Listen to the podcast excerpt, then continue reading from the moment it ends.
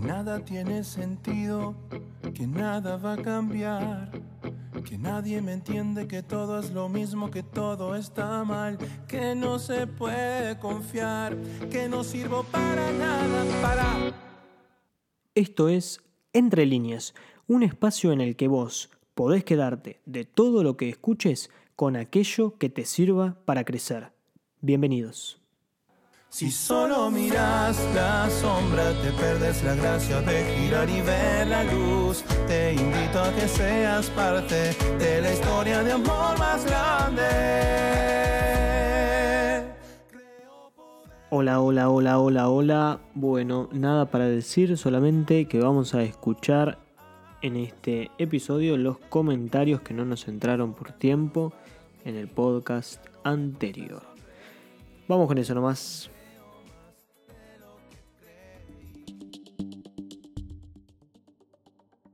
Bueno, ahora como siempre vamos a leer algunos comentarios eh, que fueron haciendo durante el vivo.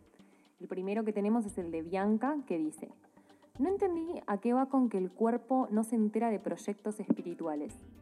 Y después, eh, ¿cómo podemos tener una libertad bien conducida sobre nuestra sexualidad sin pasarnos al libertinaje? Sin que ese deseo de libertad y de amor propio nos lleve al extremo de pensarnos autosuficientes y totalmente libres sin ataduras. Cami, ¿qué respondes?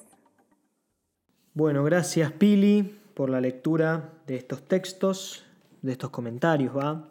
Y gracias también Bianca por sumarte, por participar, por, bueno, ampliar un poquito, ¿no? Y darme la posibilidad de dar alguna aclaración o explicación que quizás en la velocidad del relato quede un poco eh, oscuro. Bueno, tu pregunta es excelente y, es muy buena. En primer lugar, muchas veces nosotros nos proponemos cosas, eh, nosotros muchas veces tenemos distintos tipos de proyectos espirituales y esto no es necesariamente vinculado a cuestiones en relación a la religión, espiritualidad en un sentido mucho más amplio. Y pretendemos ¿no? Eh, hacer de cuenta que de un día para el otro podemos cambiar. Y nuestro cuerpo, lo que tenemos que entender, quiero decir, es que nuestro cuerpo no se entera de estos proyectos. Si vos de un día para el otro decís, a partir de mañana quiero ser vegetariano, quiero ser vegano, lo más probable, no, lo más probable no, es un hecho, tu cuerpo va a seguir demandando lo que te aportaba la carne o lo que te aportaban los minerales, las vitaminas, bla, bla, bla, todos esos temas que yo no entiendo nada. La transición tiene que ser ordenada. La transición tiene que ser justamente progresiva. El cuerpo no se entera de proyectos espirituales, hay que avisarle, hay que educarlo, hay que contarle que estamos queriendo hacer algo distinto a lo que veníamos haciendo y quizás distinto a lo que él mismo nos siga exigiendo. Y esto no es represión, no tiene que ver con nada de eso. No, no, no, no, no, no. Esto tiene que ver con cuidarse a uno mismo y con respetarse a uno mismo. Los cambios bruscos y los cambios que no son correctamente encausados nos terminan haciendo más daño de lo que podemos llegar a pensar. Muchas veces tenemos muchos proyectos que son muy buenos, pero que llevan tiempo y de los que el cuerpo no se entera si no le avisamos. Y en cuanto a la segunda parte de la pregunta, es excelente también. Yo creo que lo que tenemos que tener en cuenta es el concepto que manejamos de libertad. Si entendemos por libertad hacer lo que se nos antoja la gana, dale para adelante y no pienses estos temas porque no te sirve. Ahora, si por libertad entendemos la autodeterminación o la o la elección libre en pos de un bien personal y en pos de un bien comunitario, lo que se llama bien común, ya no da lo mismo lo que haces o lo que dejas de hacer. Quiero decir, ya no da lo mismo hacer o no hacer y por eso el término de libertinaje nos queda grande. ¿Cómo hacer, cómo hacer para que esta libertad no se convierta en libertinaje? Bueno, un poco lo estás diciendo vos en la misma pregunta, ¿no? Ese deseo de libertad y amor propio bien encausado nunca va a terminar en un libertinaje, porque libertinaje es hacer lo que quieras sin fundamentos, sin parámetros, sin determinación. Yo, mis circunstancias, mis gustos y dale para adelante. En cambio, una persona que es libre verdaderamente está libre justamente, está, no está sometido o sometida a los impulsos de las pasiones desenfrenadas. ¡Wow! ¡Qué ortodoxo que suena todo eso, ¿no? Pero pensémoslo así. ¿Cuáles son las personas verdaderamente libres? Podemos escuchar el podcast anterior. ¿Quiénes son las personas verdaderamente libres? Las que pueden ser dueñas de sí, las que se poseen, las que se conocen y las que por eso pueden donarse. Son temas muy profundos y demasiado complejos para resolver en cuatro minutos de respuesta, que es lo que llevo aproximadamente. Por eso tenemos que seguir dándole manija a estos temas y seguir pensándolos. Vamos con otra pregunta. Rofilipo aporta con su comentario y dice, clave el amor propio y no buscar la aceptación a través del acto sexual con otro. Bueno, gracias Fran. Eh, por leerme este comentario y gracias a Ro por participar. Eh, muy bueno el aporte, muy bueno de verdad el aporte que hace Ro. Es muy importante el amor propio, el conocimiento, la aceptación, la valorización de uno mismo como algo importante. A mí me gusta decir como algo sagrado, ¿no? Como algo único, irrepetible y con una dimensión totalmente trascendente. Bueno, me fui ya de tema. Pero está muy importante, es muy importante porque tiene relación con otra de las preguntas que vamos a escuchar hoy también, eh, porque muchas veces el acto sexual termina siendo una compensación y esto es una realidad y el que lo niega, bueno, allá él, ¿no? Todo es discutible, lo, vamos, lo podemos debatir, lo podemos hablar, pero a mí me da la sensación que esto es una realidad innegable. Muchas personas, muchas personas se esconden atrás de estos actos sexuales para compensar cuestiones afectivas, psicológicas, emocionales, porque tienen desordenada la casa interior. Entonces una correcta aceptación te permite conocerte, poseerte y donarte. Esto repetido, ¿no? Figurita, el leitmotiv parece, pero sí. Y entonces ya no haces para compensar, sino por elección. Qué maravilla. No buscas algo exterior que compense un faltante, una carencia interna, sino que el fruto del amor interno te permite explayarte y donarte. Una maravilla. Por otro lado, Lucas Pelacini nos dice, lo más importante es la educación. Hay que entender que el sexo va más allá de penetración o no. Hoy en cuarentena hace falta mucho amor propio. Bueno, y en esta misma sintonía tenemos a Lucas, que le agradezco mucho, siempre participa de nuestros vivos, y también muchas gracias a Abril por la, por la lectura de este comentario, en sintonía con lo que nos decía recién Ro, del amor propio, pero agrega la cuota de la educación. Este tema fue muy hablado, muy discutido en, la, en el vivo. Se me armó bastante problema por el tema de la educación sexual integral, la famosa ESI, que hay muchísimos colegios que la están implementando, gracias a Dios, a partir de esta ley que salió ¿eh? y que todavía está en discusión. Bueno, la aplicación en lucha y en pugna con los idearios de los colegios más privados, etc. Bueno, más allá de eso, más allá de eso, que es una discusión súper interesante, yo creo que es fundamental darle lugar y reconocer de una vez por todas la importancia de la educación en estos temas. Lo que genera no hablar, lo que genera no hablar de estos temas es justamente la ignorancia. Me acuerdo estábamos en una charla sobre anticoncepción, muy importante, muy importante, estaba lleno el lugar. Y el médico que estaba hablando, brillante, que trabajaba en un hospital público de Ciudad Autónoma de Buenos Aires, decía que una noche llega, llega un matrimonio a hacerle una consulta y estaban asombrados porque la mujer había quedado embarazada. hablando, qué sé yo, explicándoles eh, explicándoles la situación, qué sé yo, que los anticonceptivos no son 100% eficaces y demás. Bueno, tema del preservativo, los preservativos pinchados, todo ese tema. Y entonces el padre, o sea, el esposo, agarra y dice, pero no es un problema del preservativo, porque nosotros tomábamos la pastilla. Lo que el médico piensa, escucha y repregunta. Tomábamos. Sí, un día la tomaba ella, un día la, tomaba, la tomo yo, un día la tomaba ella, un día la tomaba yo. A ese punto, ¿no? Una ignorancia total. Pero bueno, no falta también las personas que buscan un aborto espontáneo y se introducen en la, en la vagina perejil u otras plantas, también apio, generando infecciones sumamente nocivas que llevan a la muerte.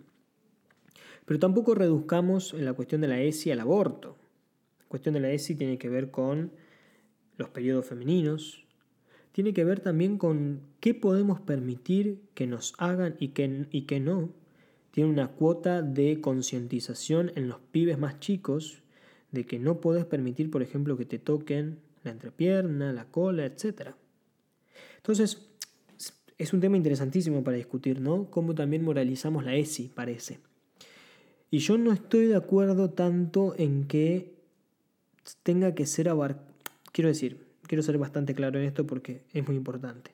Hay temas sensibles que requieren una formación específica, que no tienen que ser tratados a la ligera, y tampoco podemos pedirle a todos los docentes que hablen de esto.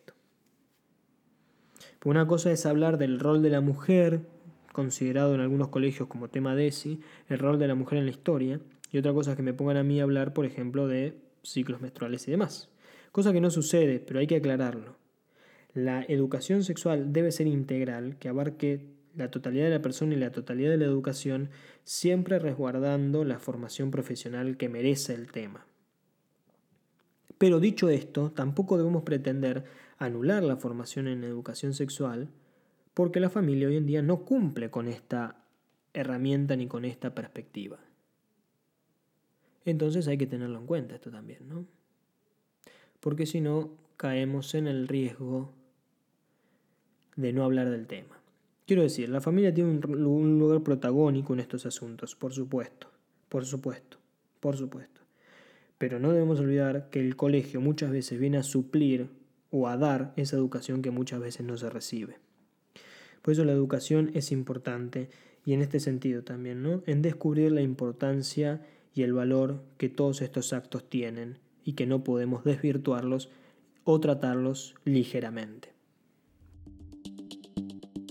Mira, en otro comentario Ivo te pregunta, ¿no crees que el sentido de la culpa tiene un fin positivo? ¿A vos qué te parece? Bueno, gracias nuevamente eh, Fran, y gracias Ivo por participar. ¿No crees que el sentido de la culpa tiene un fin positivo?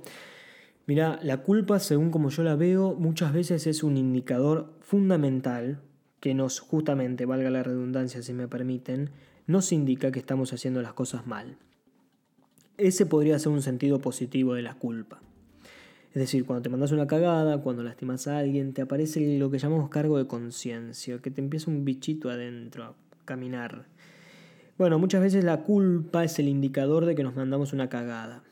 Pero después el sentido más negativo de la culpa es cuando te empieza a perseguir de una forma desmesurada en la que vos ya te empezás a sentir observado por todo y por todos y ya no podés obrar en paz ni tranquilamente, sino que todo el tiempo pensás que estás comprando un boleto para viajar ya sabemos a dónde, que es abajo de la tierra. La culpa asfixiante puritana a la que yo me refiero es la culpa que te hace pensar que no vales, que sos una mierda, que todo el tiempo te estás confundiendo, que lo único que sabes hacer es hacer cagada y que no te permite desarrollarte, explayarte, desplegarte. Después el sentido de la culpa tiene algo positivo, ¿no? Pero muchas veces es la herramienta que se usa para someter. Y no estoy hablando acá de ninguna doctrina concreta, ¿eh? Es cuando te meten el doble discurso moralizante que te sacude y te confunde. Yo creo que sí, que la culpa puede tener un sentido positivo, pero en temas de sexualidad, la culpa casi siempre genera más trastornos que soluciones. genera más complicaciones que soluciones, genera este sentimiento de pesadez y de asfixia que no te permite obrar con autenticidad y en libertad. Valen García nos dice, ¿vos dirías que la razón por la cual uno cree que la masturbación es pecado es simplemente por ser creyente? Te la dejo para que amplíes. Bueno, gracias Sabru por esta pregunta, gracias Valen, amigo, hermano, lo quiero muchísimo. Nos metemos un poquito en terreno pedregoso acá, pero tiene que ver con el amor propio del que venimos hablando, ¿no? Yo creo que ver, yo creo, quiero decir que no. Es decir, las cosas no son malas porque son pecado. Eso es algo que todos me parece como que tenemos que darnos cuenta. No es que algo, que algo está mal porque es pecado. La razón por la que está mal es mucho más profunda y después vemos si es pecado o no. Yo creo que en este tema tan delicado tiene mucho que ver el tema de las compensaciones que hablábamos antes con la otra pregunta. Está mal, está bien, es natural, es antinatural. No me meto en ese tema porque es demasiado conflictivo y me excede. Pero sí lo que te voy a decir es cuidado. Porque muchos pibes, muy chicos y no tan chicos, necesitan escaparse y experimentar ese placer inmediato, porque su vida vale poco, su vida tiene sabor a poco, tan inmersos en un mundo que no les satisface, consciente o inconscientemente, ¿eh? Porque acá no es que me doy cuenta o no me doy cuenta, a veces ni se enteran, es la salida rápida. Y muchas veces hay submundos escondidos que necesitan luz y estos temas, como el de la masturbación, no los dejan ver esa luz. Por eso no me meto si está bien, está mal, es bueno, es sano, no es sano, bla, bla, bla. Todos esos temas no me meto acá, porque hay algo más profundo de fondo. ¿Qué hay atrás de eso? ¿Qué hay atrás de eso? ¿Compensación? ¿Satisfacción rápida? ¿Falta de valorización personal? ¿Diversión rápida también? ¿Qué hay atrás? Si no nos metemos en el que hay de atrás, nos seguimos quedando en la superficialidad y no dejamos y no abandonamos el tabú. La pregunta es muy buena, gracias Valen, y la respuesta para mí es no. La masturbación no es pecado simplemente por ser creyente, no. Pero esto nos llevaría a otro tema que no es el que nos reúne hoy a nosotros, ¿no? Los que llamamos pecado con una carga tan negativa merecen una reflexión de todos, incluso de los no creyentes porque por algo se nos enseñó que no era bueno. La razón no es porque nos vamos al infierno, la razón es otra. Por ejemplo, aquí puede ser esta que estoy diciendo. ¿No será que estamos escondiendo algo? Y no digo en el que una vez cada tanto cae, dije cae, mira, como si fuese algo malo. dije que no iba a decir si era bueno o malo y me, me traicionó el subconsciente. No estoy diciendo el que, bueno, cada tanto recurre a esto, bla, bla, sino el que está ya inmerso en el vicio de que eso es mucho más grave, porque ya no tiene ningún tipo de libertad. Es el problema de los vicios, ¿no? La pérdida de la libertad. Pero bueno, no quiero dar una respuesta muy armada ni muy estructurada. Ustedes habrán observado que fui bastante contradictorio y poco claro, pero me gusta a veces ser oscuro, como para que también ustedes piensen, ¿no? El último comentario de hoy lo hizo Juan Manuel que dice, nunca llegamos a conocernos del todo, nunca llegamos a poseernos del todo. ¿Llegamos a donarnos del todo? Cami, te escuchamos. Y nos retiramos con este aporte de el tero, le digo yo, de Juan Manuel, que es cierto. Yo estoy hablando acá de la sexualidad como un poseernos, perdón, conocernos, poseernos, donarnos. Y nunca nos llegamos a conocer. Pero Dice Rogers, la terapia es exitosa cuando el paciente se reconoce a sí mismo como en proceso. Bueno, me parece que está bueno terminar con esto porque nos ayuda a entender lo complejo que somos. Nos ayuda a entender lo difícil que es el ser humano, pero lo valioso que somos. Por eso descubrir que hay mucho más adentro de nosotros de lo que nosotros mismos pensamos, tiene que ser el puntapié inicial para seguir pensándonos, para seguir conociéndonos, para seguir buscando y para descubrir que no podemos tomar estos temas a la ligera. Me parece que esa es una buena conclusión a todas estas preguntas, a este tema. Tema complejo, tema tabú, Un tema que algunos pueden estar un poco decepcionados porque no los, no los encaré de una visión más conservadora o más ortodoxa, pero me parece que tenemos que dar lugar a las múltiples interpretaciones. Me parece que tenemos que dar lugar a más voces, a más opiniones, y que tenemos que dar lugar a los que no piensan como nosotros. Yo no soy un experto en el tema, hay gente mucho más capacitada para hablar de esto. Pero como digo siempre, si vamos, a si vamos a esperar a estar totalmente listos para empezar a hablar, no vamos a hablar más. Y si vos que me estás escuchando sabés mucho más del tema o estás mucho más capacitado que yo, ¿qué estás esperando para empezar a compartirlo? No seamos egoístas. Esto me gustó mucho, ¿no? Se la robé a otra persona esta idea, pero es cierta. No podemos esperar a tener todo el conocimiento.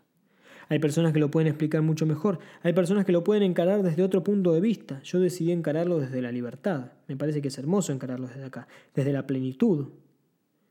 Pero también sacándole la carga moralizante, entendiendo que nuestra sexualidad es algo muy amplio, muy rico, que no puede ser reducido a un acto sexual organal genital.